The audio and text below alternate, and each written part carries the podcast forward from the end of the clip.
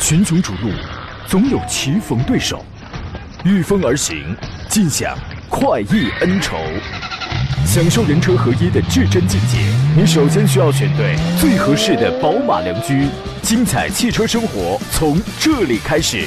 买车意见领袖，权威专家团队，聚会团购买车，专业评测试驾，主持人杨洋为你客观权威解析。这里是 Up Radio 购车联盟。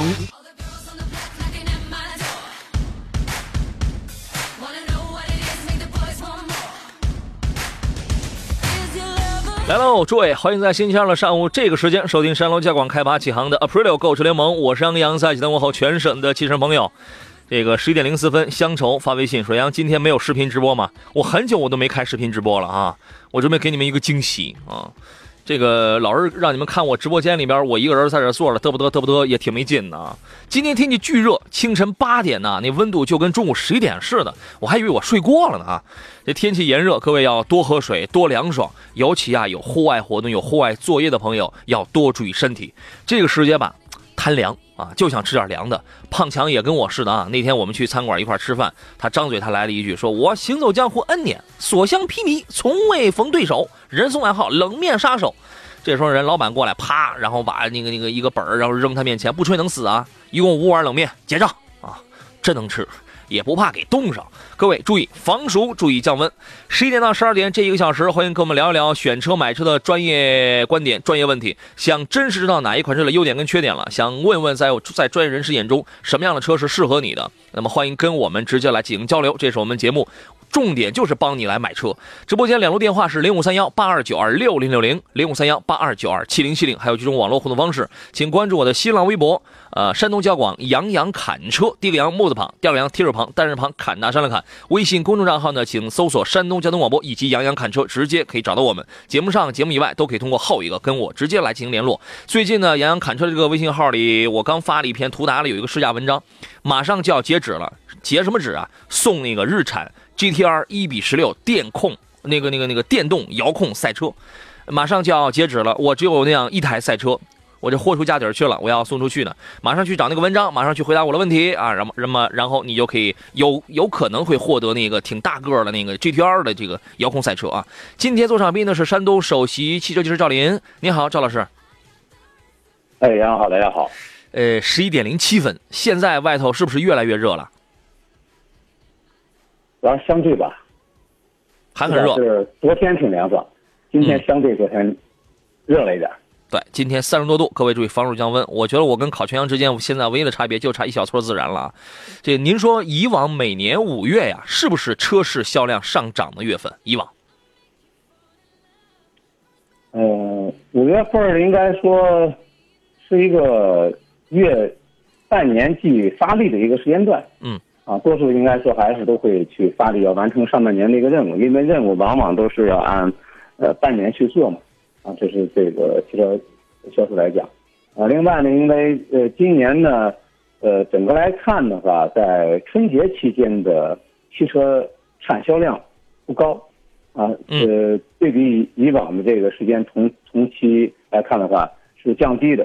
啊，这也与大家的逐渐的一个消费意识和方式呢有所变化。因为原来的时候，大家是我要赶着一个节假日，我要买车过节；而现在呢，大家是更多的我要放下一些其他的，想法，我就要出去一些，休闲啊，或者说是这个出行、旅游等等啊，这样的一些计划比较多。所以在今年来看的话，整个的车市在4月。期间的逐渐的车展的这个预热过程中，4、5月份，应该说还是销量的一个提升期，是较之前一个季度是明显要提升不少的。嗯，其实这个它具有地方特色，但从总体上来看呢，确实以往每年5月车市的销量基本都是上涨，但是今年是例外的。就是总体的情况来看，今年是例外的。今年呢，根据乘联会刚刚发布的一个最新消息显示说5月份呢，我国乘用车零售销量达到了 180.3 万辆，同比是增长了 3.9%， 环比是下降了 0.4%。1到5月份的销量是 928.3 万辆，同比增长了 5.3%。5月份呢，确实应该说是一年当中汽车销量比较回暖的旺季，但实际的数据表现呢，没有说是像往年那么的漂亮啊。你比如说四月份卖了92万台，5月份也卖了92万台，就是整体差距并不是很大。然后那个比例咱们就不说了啊。每年基本上4月份的这个过后啊，5月份都是一个回暖的一个重要转折点，但是今年呢，它一反常态出现了一个下降的一个趋势啊。虽然环比4月 0.4% 的这个降幅，从整体上来讲还没有什么特别悲观了，但是这个表现却是多方面综合因素的一个综合考量的结果。有人说一方面呢是因为这个财政部5月份的时候你宣布大幅要降低进口车的这个关税，所以让很多的消费者我得去观望了。今天早晨我还有一位朋友刚刚给我发了微信，问他要买的是某一款车，问这个车的价格会不会下降。我觉得选，为什么呢？影响的是指导价，但到了商家，到了 4S 的这个零售价呀，他们鬼着呢，他们精着呢，你知道吗？另外一方面呢，说有人预测说楼市的这个热度的上升，还有部分城市的人才的争夺战，也成为车市表现不稳定的潜在原因。哎，这个有关系吗？这个有可能吗？赵老师？对其他经济因素，我觉得肯定都会有杠杆，这可能是经济学家来研究，还不是我们来研究。我觉得更多，如果看到一些数据变化的话，我觉得这个 SUV 的要从细分市场来看 ，SUV 是下滑了，啊 ，SUV 的这个销量，我觉得毕竟达到一定的状况以后，它的增长速度是放缓的，啊，所以整体销量会略差一点。但是轿车呢，正如赵振林那个预测呢，今年是有回暖的迹象的。啊，轿车的这个增幅是提升增幅是超越了这个SUV， 是这样。这个我们来看看5月份这个车市几个具体的数据啊，咱们先不说这个具体有什么车，我们先说品牌啊，整体这个排行呢跟4月没什么太大的差别，但是相比4月的销量增速来看，前3名的这个车企5月的销量增速放缓了。这个排第1的是上汽大众啊，这个5月份一共卖了16.9万，将近17万。排第2的是一汽大众。这个里边值得排第3的是通用，排第4的这个我觉得这个很值得关注啊，是吉利汽车呀。这个势如破竹的吉利汽车，4月份它是继4月份 47.5% 的这个同比增幅以后，5月份吉利的销量增幅达到了 59%。如果按照这个势头的话，你很难预测下个月6月份的数据统计当中，车企销量的前3甲当中会不会出现这个吉利？我们看它跟第3名的差距，第3名是上汽通用，它5月份卖了13.7万，而吉利汽车呢卖了12.1万。上汽通用这个销量它是下降的，负 5.8%， 这是同比负 5.8%， 而吉利是上涨了增幅是 59% 啊，所以说这个增幅真的很可怕的。当然呢，你想想吉利为什么会增幅这么明显呢？一是因为之前有一些产品一直在市场上的口碑啊，慢慢的会越来越好。二一个呢，刚刚又出了吉利博瑞的 G1 还有领克02的这样的出场，当然这样2款新车短期之内不会对销量有多大的贡献，起码就是它对于这个产品的丰富，我觉得会带来一些个影响啊。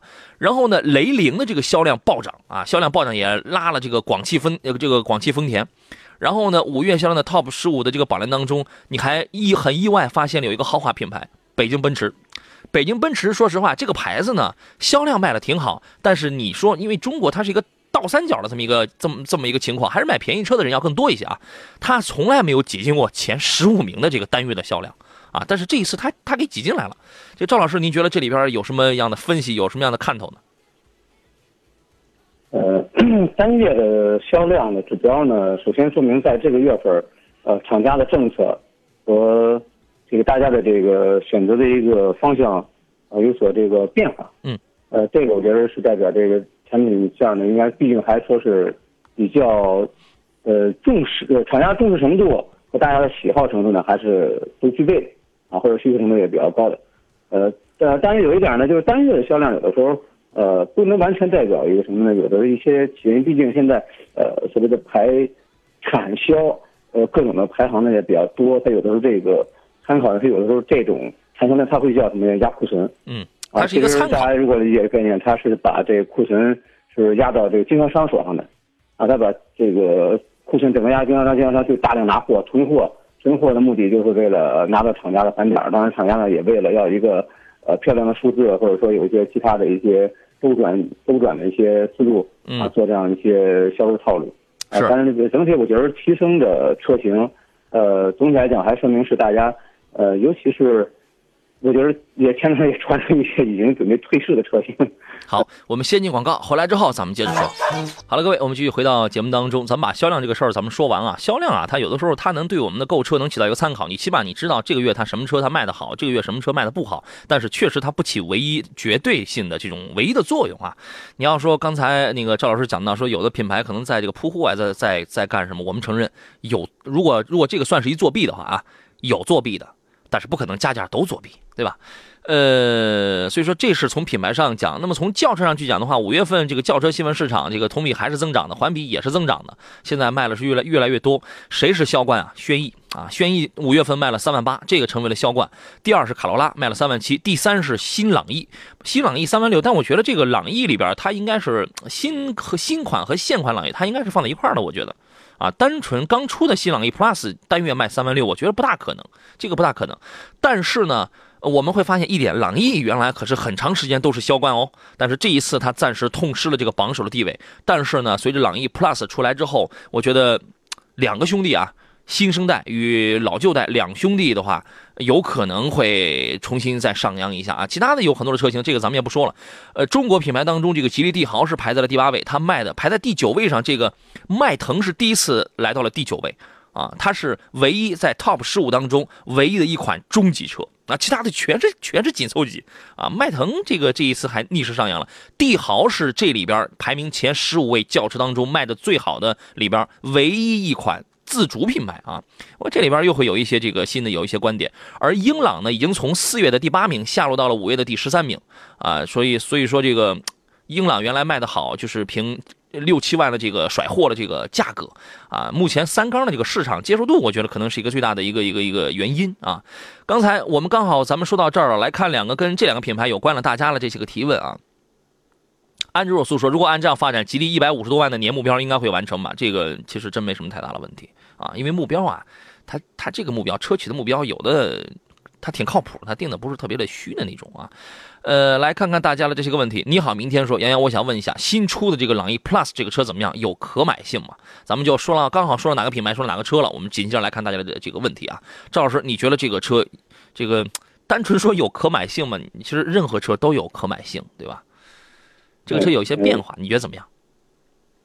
应该讲呢，就是一个算是升级，或者说它就要进化。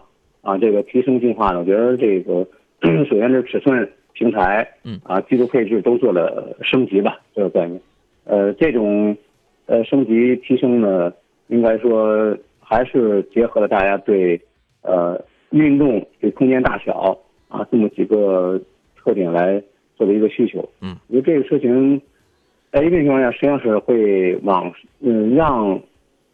从销售概念来讲的话，会给现款做一个。让价优惠让价的一个这种过程，或者至少可以让现款呢做一个降价减配，这样理解。因为之前一直也在说，这个朗逸属于一直比较坚挺的一个车，没有太大变化。嗯，包括在某些方面，现阶段呢，因为一段时间我们也看到朗逸的优惠幅度比较大了。嗯，啊，一段时间优惠幅度比较大了，应该非常甚至已经达到几位数的这个，不是几位数，就是这个有几万块钱的这个优惠了。这个我觉得也是随着有这么一个车型出来以后呢。做一个让利也是理所应当，能够让大家能接受的一个状态。对，这是从概念来讲。另外，我觉得事情来讲呢，因为毕竟刚刚上来，满打满算有一个月嘛，是这样哈，就是公布价格开始，满打满算。因为那天有一车友，是给孩子买车啊，一个是看到这个 Plus 和这个昂克赛拉啊，当时呢我说，权衡来讲的话，如果从一定角度，我觉得可能会小女孩可能会看中的是昂克赛拉会多一点。嗯啊，这个毕竟刚上来呢，车型我觉得可能有它的特点，但是有一个观察和至少价位的一个认知程度吧，是这样。嗯，这个去喜马拉雅也找到杨洋砍车的这个专辑，去找找我们上周的节目当中，应该是上周吧。我试驾完新款的 Plus 之后，而且我特地去找的那个 1.5 升的，因为你们可能因为我也不太建议去买 1.4T 的啊，我建议买 1.5 升的。这个动力反正稍微弱一点，但是也够用。我后来回来之后，我们有一期节目啊，我忘了跟哪一位这个嘉宾了，我们把这个车详细的讨论一下，你去找那个能听着能详细点。简单来说，换了平台 MQB 平台有什么好处呢？原来 PQ34 平台上你无法实现的什么人机交互一些智能的功能，那个3435平台上是没有的，而 MQB 平台你这些全都就有了。当然它低配车型它这个比较奇怪，它给你送一个手机支架哈，那个不明白了您自个儿去查去，我没法说的更细啊。那个但是后期呢，它是有一个功能是连手机 APP 控制车，另外买车有可能还会再送你一个 pad， 这是内部消息啊。那么要买的话应该是因为它现在的价格我觉得要略贵一点，所以你现在买的话，如果你斤斤计较的话，我觉得这个价格未必划算啊。但车你现在已经可以预测，一定是一台爆款车，一定它不愁卖的车啊。从它的样式，从它的空间，你可以去吐槽它的这个做工啊，怎么硬塑料这么多呀？啊，对，任何车我们都可以去吐槽，但是这个就跟你看一个人一样，他有很多的毛病，但是这个人一定会是一个了不起的人，这个是一样，这个车它会是个爆款车啊。刚才我们也说到了吉利，乡愁的问题是，你好杨洋，看了吉利的 GS18 款的 1.8 的自动手吸，我媳妇呢就喜欢远景 X6， 就是远景 SUV 啊，她啊媳妇喜欢那个空间，那个空间也不大呀，对吧？那个空间看上去能比 GS 能高一点，车长能稍微能长一点，但也没有大太多嘛啊。她说她俩价格一样，想问一下，抛开两个空间给比较一下，比如做工、安全、性能、动力等等，买 GS 一定要买 GS。啊，赵老师，您会推荐于谁呢？是听媳妇儿的呢，还是这个怎么着呢？有几点，我觉得就是自己呢，因为空间大小要求到底高不高，还得做一做，去看一看。其次呢，就是相对应该说所谓的安全有几点呢，它的有点跨界的特点的话，通过性强一点，然后呢车身小巧一点，灵活一些呢，这种驾控感、灵活性带来的这种安全也会好一些。因为很大的一车你开起来可能它就是费劲啊，可能它的调控就不太好。就刚才前面那车友问我那个，也是微信聊天给我问的是，虽然这个Plus和那个昂克赛拉的时候，当时我也考虑到是推昂克赛拉，因为我觉得也是从它驾控感会更灵活一点那个特点来出发的。所以这一点我觉得是可以作为它去考虑的一个，刚才说的安全问题是这样。其实做工方面呢，一分钱一分货，基本现在来看的话，大致上价格对这个做工，还是比较成正比的，是这样。这个听媳妇儿的倒也对啊，但是我看出来你是喜欢 GS 这俩车，如果让我买的话，我建议你真要买 GS。低点就低点，空间略小点。其实 GS 的内部空间并不小。第一，原因一 ，GS 刚出了18款，你如果能买到配置比较好的自动挡往上的话，它配极客系统，这个是很聪明的一套语音智能系统。OK， 你买的是手动挡，没问题啊。你那个远景它是5档手动 ，GS 刚刚升级成6档手动了啊，这个经济性啊，它要更好吗？对吧？然后呢，从配置上去讲，你可以去比一比就好了。GS 那个手动比远景 SUV 要多很多东西的，胎压监测、无钥匙进入、什么多功能方向盘，关键空调还把那个手动还换成了自动，为什么不买啊？还有一键车窗等等这些东西，你为什么不要啊？对吧？一样的价钱，所以这个就没什么说头了啊。我们接着来看一下，哎，咱们把那个销量那个，咱们还有说完，轿车说完了，咱们说 MPV 啊。MPV 呢，5月份一共是卖了13.7万辆，同比是下降了5%，环比增长了1%。1到5月份的 MPV 已经累计卖了72.7万了。这个其中呢有一些变化，你比如说老牌排在前边的这个50宏光啊，还有宝骏730这两个老字号呢，略显疲态。5月当月排第一的 MPV 依然是50宏光，这个错不了，它卖了3.5万，它卖的很多。从第二，但是第二发生了变化啊，第二原来是宝骏730，现在第二是宋 MAX。但是这个差距这个挺大的，他才卖了1万4，但是他也是排第二。第三是别克的 G18， 你看商务用车。第四是宝骏730，他卖了1万，也就是说730呢实际上它这个销量就是出现了轻微的一个下滑。但是呢我看一下有没有360，对，它有宝骏里边有个特点，宝骏360啊，上个月刚刚上市啊，这个5月份就已经上市，首月就卖了多少？卖了5410台，这个数听起来不大，但已经是 MPV 的排名第7了，所以说它的出现影响了宝骏730一定的销量，我觉得这个也是理所应当的啊。对于 MPV 呢，我觉得这个没什么太多可以说的，其中像是合资品牌里的这个途安啊、艾力绅呐、奥德赛啊，也都有涨势。尤其这个广汽传祺的 GM8 的这个销量呢，它也是挺出乎意料的，它单月卖了3231台，这个还排在了像是别克 G16 这样车的前头，紧紧跟随在长安欧诺、奥德赛、艾力绅的这个后面，也给自主品牌这个带来了一些个希望啊。好了，我们进入半天广告，稍事休息，回来之后我们接着来聊。群雄逐鹿，总有棋逢对手，御风而行，尽享快意恩仇。享受人车合一的至臻境界，你首先需要选对最合适的宝马良驹。精彩汽车生活从这里开始。买车意见领袖，权威专家团队，聚会团购买车，专业评测试驾，主持人杨洋为你客观权威解析。这里是 Up Radio 购车联盟。来，诸位，事不宜迟，马上回到节目当中。这档节目每天我都觉得时间不够用啊！我是杨洋，这里是 Aprilio 购车联盟，我们解答的是各位挑车买车的专业问题啊。当你拿捏不定该买什么车的时候，这个车怎么样啊？欢迎跟我们来聊一聊。今天做场宾呢是大家非常喜欢的山东首席汽车技师赵林赵老师，你好，赵老师。哎，杨好，大家好。这个有关于这个五月份销量表现的事儿，咱们就待会儿咱们简单说吧啊。咱们说了几个，后边还有 SUV， 确实像您刚才讲了，整体 SUV 的这个增速已经放缓了，而且已经缓了很多了。咱们待会儿咱们再说吧，因为大家买车的问题特别的多。我们从头咱们来看一看啊。这个我爱我家说，杨你好，请详细评价一下 XTS， 这是一个很老的车了，还得怎么个详细法啊？赵老师觉得这个车怎么样？现在已经20来万了。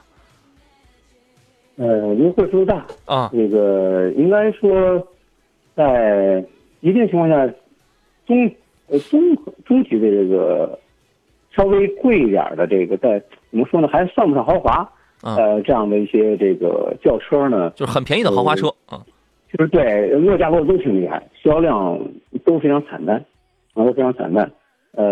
就像有的时候呢，刚才有一车友啊，我看也问我这个微博发微信问，我凯美瑞。我和这个奥迪 A4 是吧？A4L 这样的观点，我觉得它还稍微好一点，在这个也在这个价位上，但是它可能我更要的就是个实惠和朴实。而往上呢，像这个刚才XTS 啊、皇冠啊这样的车型啊，在这个价位上，其实往往挺尴尬啊，因为毕竟还是被谁呢？其实被这个BBA 给占据的是比较多的。啊，这个大家可能是我要的这个品牌，我直接选个奔驰，选个宝马，我可能买了啊，在这个价格上买的就会比较少一些。我觉得价格一样，级别不一样。2.0T 要的是动力驾控啊，各方面挺好的。但是确实不省油啊，这个变速箱不行。在某些耐用性方面呢，有些觉得哎，我这毛病不该出那么问题呢，还是会出啊，但是确实优惠幅度挺诱人，它就是落价落的非常厉害，这比那些光品牌高价格不大开，要觉得实惠了很多是这样。对你现在你普普通通你优惠4万，你优惠人家指导价才29.9万嘛，对吧？就是说你现在你25万你可以买一个 XTS 哦，它因为25万你同样你也可以买宝马3系，你也可以买 A4 啊，然后你28.9万你也可以买你也可以买 C 级，就是这些车呢只能说是价位一样，你包括什么皇冠、迈腾这样的车，那个第8代的 Camry， 它只是价位一样，但是 XTS 它占一个好，它是一个中大级的，就是说你要看它的优点，第一价格不贵，算是一个豪华品牌，一个二线的一个豪华品牌，空间够大，你商务使用或者你个人开的话倍儿有面子。对吧？倍儿有面子，这是它最大的优点吧？算是有一个豪华的那个派啊。缺点是什么？变速箱不行，比 ATS-L 要贵几万，但是 ATS-L 已经换成了8档了。通用的这个8档啊，说实话，对于操控、对于提速没什么太大的帮助，但是对于平顺性和经济性有点帮助，你知道吗？XTS 还得用6档，经济性稍微差点，反正13.4升油吧，这是稀松的这么一个情况。另外呢，你买一个入门的话，配置不见得高。啊，这个还是要粗放一些啊，所以说你如果看优点的话，你可以买啊。那么再看下朋友问题，人我行说上个月看英朗8万9，这个月怎么11万1200了？你看的肯定不是同一个配置的车，它要涨的话，它能涨那么多吗？它能涨2万2啊！你家里有女士相中了悦朗了，1.3T 的最高配，好家伙，1.3 的最高配现在优惠得2万5到3万之间是吧？该有的功能都有了，这个旅行车可以吗？朋友，别克 G16 了解一下。悦朗平时销量行吗，赵老师？英朗的旅行车马路上有没有就知道了，没有，没见过。对，很少能见到，太少了。旅行风一直没有掀起来，我觉得这个还是 SUV 一下我们跨过去了。对，我们跨过这一块去了，就是原来可以说，如果不上那么多 SUV 车型，在大概我印象中当时是成都车展的时候，那也得放眼8年前了。嗯，这个当时就想掀起这个旅行风的特点，但没有，就现在直接就跨度到 SUV 了。嗯，大家直接认为我同样的钱我直接买大的吧，对吧？我这个这样来讲会不会更好一些？嗯，是这样。是，我觉得这个悦朗这个车，第一保有量太低了，太少了。你如果很喜欢旅行车的话，名旅了解一下。是吧？这个，然后呢？因为你那个价钱，跟你如果真喜欢大点空间的话，别克 G16 它作为一款大两厢或者叫 MPV 的话，也没比它大太多。两者有一个共同的一个缺点， 1.3T 的那个三缸机，你买这车你不能只看啊，它配置该有的这个全都有了。朋友，开一开，感受一下它这个三缸机，行还是不行？它那个抖动你能不能接受？你有的人他没开过车呀，他觉得所有的车都是这样的。你知道吗？你就像我身边有一个女士，她从她的第一台车到现在就是一台 smart 非常难开，对吧？开过的朋友应该都知道。然后呢，有一天她突然说了一话，哦，我以为所有的车都是这么难开，你知道吗？所以说，对于一些开过车的，或者你研究过很多车的朋友，他是 1.3T 的这个别克的 1.3T 三缸，你能不能接受？我觉得这个是因人而异的，啊，也不是说所有的三缸都不能接受。所以我觉得你不要只看静态配置啊。那个日月同盟说，杨洋给评价一下昌河的 Q7。 我的天哪，这个车我见都没见过，打算今天提车。那赵老师，你想劝点什么吗？北汽昌河，我还真开过这个车。你是在何种机缘下开的这个？不是，他刚刚对，几个月，有2个月嘛。啊，上市是吧？有2啊，对，那时候还没上市。什么鬼这是？上市那时候2-3个月。什么鬼啊？其实就是我觉得就是仿。就所谓打这个蹭这个蹭热度吧，哦，所谓的奥迪 Q7 啊，那个对，大型 SUV， 我想起来了，确实尺寸特别大，啊，对，我觉得可能长得跟路虎似的嘛。喜好这个东西，我觉得可能是一个，但是这里边呢，可能真是不能单纯是一个喜好，那买着玩也无所谓，是这样啊。这个再一个是什么呢？你看当地的这个就像服务商，你还有没有啊？对，这个首先不见得这么全面，啊，不见得这么全面。那车道开起来，啊，功能性各种配置也是非常全，嗯，啊，肯定的，打就为主吧。我觉得关键有点像什么呢？像长安的这个 CS75这种类型的往那个方面靠。这个得像95会一点，嗯，这样。对，我想起来了，我那个昨天我河南台的有一个朋友，然后他发了一个朋友圈，他发了就是这个的照片，啊，他当时就说这奥迪的名字，然后什么。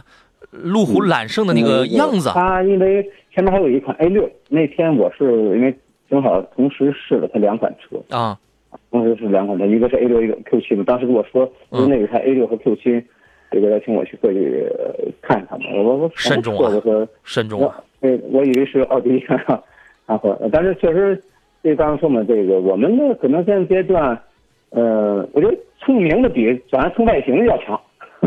就是外形啊，就是这个不反对啊，因为毕竟现在都是要么就叉系，要么 S 系什么等等，这各种的这种蹭热度的观点还是有的啊。当然也可能有一些呢，就是在外形和尺寸上自己也做了一些这个设计出来。嗯，因为这是一个，如果从车企的角度来讲，我觉得毕竟是这个车企的一个提升，比原来做面包车，我们说了啊，好，我可以做出来的。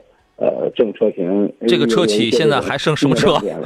是吧？是这样，但是真是车，好有坏呢，可能你总归会有人吃螃蟹，有人是尝试，是这样。是，我就想问，这个车企现在还剩什么车？你知道，这个任何的产品，我之前我确实我那个话是我说的，我说任何产品存在一定有它的道理，也一定有它的市场。这个车呢，我估摸着 1.5T 的自主品牌能把配置武装到这样，把尺寸大到这样，一定也就是10万以下起，然后10万冒头，就横跨10万的区间，它一定是这样去讨巧的去这样去那个定价。我们原来说众泰，我们说众泰的时候，我们那个时候我们说，哎呦，比漂亮，比空间尺寸，谁能比过众泰啊？我觉得这次昌河是能比过它的。但是呢，你会发现有一点啊。众泰在市场上你卖了很多年了，它还有服务商，它你还能找到一个城市你还能找到好多家经销商呢，你知道吗？不是昌河这你上哪儿找去啊？朋友慎重啊！我觉得你对于这样的品牌，你还不如买众泰呢。你如果真的就想图一大啊，你还不如买众泰呢。要不然咱们就换点主流的，行不行？我觉得慎重啊，要这个慎重。那个人我行说，我现在开的是 308S 的 1.2T， 我感觉还可以啊，也是三缸，预算有限，买个10万左右的。这个来了我那句话啊，很多品牌现在都在出三缸，福特的，对吧？通用的，宝马的，奔驰还有呢，对吧？这个大家这个全都能见到，很多品牌上大家都有三缸机，但每个品牌用的技术，包括它怎么去此消彼长的去消除那个抖动、消除那个震动的、消除噪音的这个方式方法，它是不一样的。有的成本比较低的车，压根它就不管你这套，你知道吗？我们继续来看其他朋友这些个问题喽。然后有朋友问，天籁18款 2.0 的致进版这个车怎么样？有什么优点跟缺点啊？现在可以入手吗？天籁现在应该已经很便宜了。哎，新款的奥提玛今年马上就要出来喽。马上就要出来，你到时候你去买老款，没准还能再便宜点。赵老师，你怎么看？公局车优惠幅度特别大的，尤其是就原来的价格定情况，现在都是往上动不动就15、16万起，就这样一个状况。让不少的应该说想要有一个商务家用空间又挺大的一个选择方向呢。这事儿还是选择会有的，另外就刚刚我也说到了这个，其实，在几个月前，咱们也看到一些车企在逐渐发力这个，中级轿车啊这块在发力，也与今年呢，不少的中级轿车都做了改款，啊，我们也看到了，像从一开始像迈腾改款，后来凯美瑞，后来雅阁啊，都做了改款，这类车型我觉得。一定情况下会吸引一部分人回归到这个买轿车上，它的舒适程度、驾控感会更好一些这边，而且实际它的价位和配置啊也是非常合理的，啊也是非常合理的。我觉得买它就是我不需要的是极大的一个通过性和承载力啊，但我要的是这个舒适啊，静音性更好啊，这个配置更加全面一点，而且应该说成熟稳定一点是这样，行，反正没什么太大的毛病，主要就是便宜啊！现在主要就是便宜了。你等新款上来之后，你看能不能更便宜？包括刚才我们有一位网友叫你好明天，他问的问题也类似，他说他想买一台20万以里的车，给推荐一款吧，要年轻点了，可以可商可家用，不想买国产车，空间最好大点了。哎，那你看这个天籁这个，包括新款的 Camry 啊，你那个18万起的这个现在还有优惠呢，对吧？然后呢，还有谁？雅阁不能买，还有谁啊？短路了啊，这个他也没说非得是轿车呀，他也没说 SUV 可以看看柯迪亚克呀，对吧？啊，我们先进广告。好了，对，回到今天最后一段的节目当中，刚才要买20万以里的车，机智男孩说，我支持他买途达，那是一台纯越野车，倒是商用家用倒是也可以啊，这个倒是也能行，你买这个你能上工地，能爬楼梯，反正也都可以。看大家的问题，安之若素说，宝马那三缸可是10加发动机，那当然啊，这沃德全球10加发动机啊，对吧？这个 What's Our Two World 这是很著名的，所以说每个品牌的这个你的三缸跟我的三缸，你的180斤跟我的180斤呢，可能是不一样的吧啊。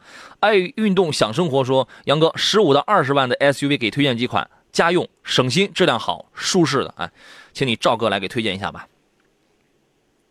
我没听清是多少钱？15到20万。说三厢轿车来吗 ？SUV 是啊，对，那20万那基本是一算是中华 SUV 了，中款 SUV 啊，紧凑级啊，对，然后基本上因为他也没说办完这个价位上，这个途观啊，这个荣放啊，这样的应该说都是这样的价位上的车型，可以去看一看。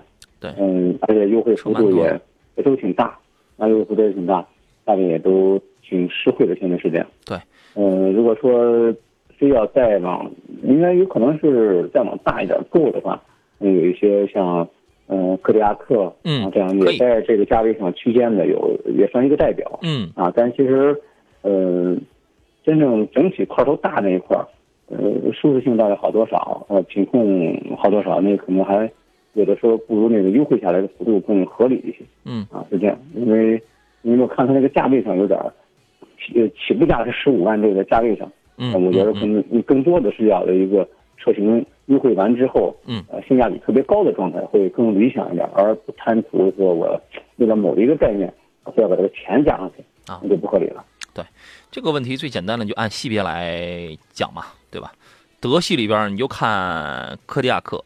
就是因为或者是途观的思路版，途观 L 价格要高一些嘛。柯迪亚克斯柯达家里你就买柯迪亚克就好了，柯迪亚克现在也优惠2万，对吧？18万多你优惠，反正16、7万呢，对吧？然后那个科洛克你压根你就别买，这个太坑这个。然后呢，日系在这个价位你可以荣放啊、新奇骏啊、马自达 CS-5 啊，国产之后的30欧蓝德，对吧？自主品牌里边，而且还有点什么瑞典血统里边，领克01。然后呢，你如果想要点大个的，你在这个自主品牌里边跳一跳嘛，广汽传祺的 GS8， 长安的 CS95， 还有那个什么荣威的 2X8， 还有那个刚才我试驾了那个日产的途达，对吧？可以了，你在这里边挑就行了，比较主流啊 ，perfect。然后他说，杨哥说一下2018款的 A6L 吧，1.8T 的 A6L 现在并不主销啊，现在。你因为 1.8T 的 A6L 和 2.0T 的那个标配的 A6L 没有差什么钱，你最好还是买那个 2.0T 的。这一代 A6L 其实卖的也挺不错的啊，反正非常经典的车呢。赵老师喜欢吗？A6 这个应该毕竟还是刚才前面也说了，这个中豪华型这个三厢轿车里边，还是大家很多主推的啊，这个。时尚性也是，从改新款之后，它的运动风范也是变得比较强一些。时尚性也强一点。另外，更多还是有些人呢，就是，这种政务用车的原来那个观点，这个车的带动的还是有吧。中间其实，在改款之前，它的掉的量非常厉害，下滑是非常严重的。对，因为奔驰 E 跟宝马5太强了。后来改了款之后呢，这个运动风格时尚性更强一点，也回归到一些人选择量会好的一些，是这样。对，其实从5月的销量上你来讲的话，卖的咱们就讲所有的豪华轿车，咱们不管是不是一个级别，咱们放在一块儿啊。奔驰 C 是卖了最好的，卖了1万3。奥迪 A4 呢，由于价格这个甩的比较厉害，所以它卖了1万2，是紧随其二。排第3的这个很有意思，宝马5系是第一次唯一一个挤进这里边来的一个挤进前3的一个大型车哈。排第4是宝马3系，排第5的才是奥迪 A6。 奔驰 E 级不知道为什么5月份排到这个第6去了，但是它和 A6 之间只差了130台的这个销量。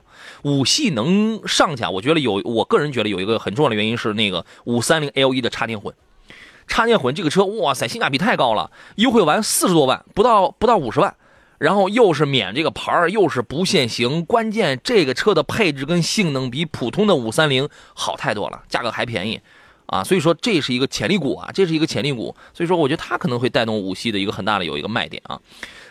刚才有朋友这个问到了，说那个长安欧尚马上要出了那个 COS1°吧 ，COS1°我们没有掌握太多非常详细的信息，但是在今年4月份北京车展上，我在展台上给大家带来过报道，那当时也是车门也是打不开，看外观来讲的话，空间尺寸非常大，它应该也是在10万左右，预计也是 1.5T 的这个动力，星空的那个前脸应该是有这个7座，内饰用一大派的，用一配置什么来这个吸引这个年轻人的这个。长安欧尚呢，因为他前两天10号的时候，他开了一个全国的一个产品新战略布局发布会，然后我还受邀去讲了几句。他主要现在他要甩掉之前的那些个低端产品，以后大家在欧尚当中，大家是不是在长安里边大家能见到还有没有面包啊？没有了，它最低端的就是一个欧诺 S， 一个3万到5万的一个MPV， 那个叫多功能 MPV， 又不完全是一个面包的那么一台车，而且欧尚也主动，它应该是自主品牌里边算是比较早，这个说自己要主动退出传统燃油面包车市场的这么一个车型，就是它要去造一些品质要稍微要好一点，将来欧尚家里、长安家里，包括要分什么长安轿车，光欧尚家里就要分一些，这个分的比较的细。你想要 MPV 的话，我便宜的我有这个欧诺，然后大一点我有那个欧尚 A60 和 A80。啊，这个反正价格要略高一点点吧。然后你想要 SUV 的话，我有 X70A 4到7万的。你如果想再多花钱的话，我有那个8到10万的那个 CX70T 啊。所以说它在逐渐在走一些这个有品质点的这个路线。所以说长欧尚现在的这个全新的战略布局已经非常清楚了，包括马上要出的那个 COS1°，马上大家还能见到这个长安欧尚大概是有一款新能源的一款跑车。我看了那个盖的那个盖头啊，下边它就是个跑车的个造型，大家这个是可以这个关注一下。我们继续来看大家的这个问题。岁月的沉淀说，杨洋你好，我刚买了一个荣威的 2X5 干式双离合那款，咨询一下，等红灯的时候用挂到 N 档吗？我觉得最好是这样，干式双离合之前我们讲驾驶技巧最好是这样嘛。现在说明书太简单了，朋友想买瑞虎的 5X 自动推荐一下啊，它那个是哥特拉克的6速的，也是干式双离合。哥特拉克总共就没给几个品牌提供过干式双离合，瑞虎算一个啊。赵老师觉得呢？你觉得这俩车谁好啊？好像是从他刚刚观点，我不知道他是已经买了车，他买了荣威的2.5，他买了以后，对，因为每个人对买车以后呢，啊，有很多的这个有些细节，有些人呢，就这两天有一车友啊，说一宝马车友，他就老找我这个说到这个车内气味的问题，包括说有早上就有一车友也是奥迪 A4，我见我每次见他，他每次都是敞着窗户找我。所以这个汽车到现在去不了 A4 的车，我们对少不了沥青嘛。对这些每个车里某些不足点的话，都会有一些不同的认知。不同的认知，有些人呢就是对这变速没觉得，一直开着也这么开着。但有些人呢，现阶段来看的话，双离合这个技术确实还是欠缺一点，确实还是欠缺一点这个稳定性。因为包括前两天有一车也是，是迈腾啊，还是这个帕萨，因为迈腾我一样的，这个已经换了3个这个发体了，就是几年内连续在换，这个其实还是有这个产生一些闯动或不走车的故障发生，已经我们看的其实已经有些已经比较成熟，这个车型还在有问题，那我们更不敢说这个有些用的偏激一些或者说量少一些的车型，就一定非常稳定，所以回到这一点呢，但随着它还是为了省，我觉得是省这个字儿，可能省油，或者说省的是成本啊，这个或者省的就是排放啊。从这几个省的角度来出发呢，它可能会带来的是这个应用这样一个配置。但这个省对于因为消费者的需求，如果你不太在意啊，我不是很顾虑这些，那没问题，我觉得可以买。但如果你顾虑更强一些，那你考虑可以去放眼去看东西。多一点，或者直接果断的，我建议你买手动的，是这样吧？对，买手动是最放心的，真的。你如果真要买自动的话，那你那个瑞虎5x还不如2x5呢，对吧？哥特拉克总共就没给几个品牌，你像哥特拉克给那个上汽通用50什么，人家提供了都是6速的湿式的双离合，对吧？他给好几个品牌提供了都是6速湿式双离合，你到了奇瑞这儿为什么叫你？成本吧，可能是成本吧，他要一个6档杆，你6档杆你还不如荣威那个7档杆呢，对吧？你就买那个得了。风品说，我想问一下别克君威 1.5T 的精英这个车怎么样？主要家用，市里开的比较多，动力够不够？你可以去试下170级匹配，它刚换 9AT 嘛，我觉得应该能够用，我觉得看你是什么样的性格跟驾驶特点吧，你自己试一试。请评价这个车的优点跟缺点，值不值得买啊？另外给推荐一下落地17、18万的质量稳定、空间稍大一点的合资轿车或 SUV 都可以啊，这个问题咱们得快点了。那个赵老师，咱们1分钟吧，好吧？君威说的是吧？对， 1.5T 的君威那个标配。我觉得他看这个风格的话，就是大众的 CC 啊，或者说是这个这个阿特兹这样的车型啊，基本上是它可以去对比的车型。运动风格也都具备，时尚性也具备。新款凯美瑞也可以，新款凯美瑞真的很运动，真的很运动。凯美瑞可能价格高了一点点，因为17万的说的是吧？它要17、18万刚好啊，稍紧张一点，但是可以考虑刚才前面几款说到的，对，可以。这个动力够不够用啊？我建议你自己去试一试。刚好现在你也可以开空调啊。我经常说你试驾呀，你要去摸这个车的2个极限，就是它的最低极限跟它的最高极限会是什么？你比如说你一个人开的时候，然后你坐上几个人的时候，你开着空调的时候，对吧？那你就掌握这个车的性能。正常来讲 1.5T 的这个终于把6档换成了这个9档了嘛，这个平顺性应该是有的啊。你好，明天说20万以里的省油的 SUV 是不是太费油嘛？ SUV 并不比轿车多费多少油，可能就是有那点差别，你可以忽略不计，先看车去吧啊。时间关系，我们暂时先进行到这里，感谢赵云老师，咱们下回见。也感谢点评的诸位，更多没有聊完的问题，欢迎在公众号里面搜索杨砍车，第一个杨木字旁，第二个提手旁，单人旁，砍到上的砍，或者直接在公众号里面输入小写的拼音全拼杨砍车就可以找到我了。明天见，诸位。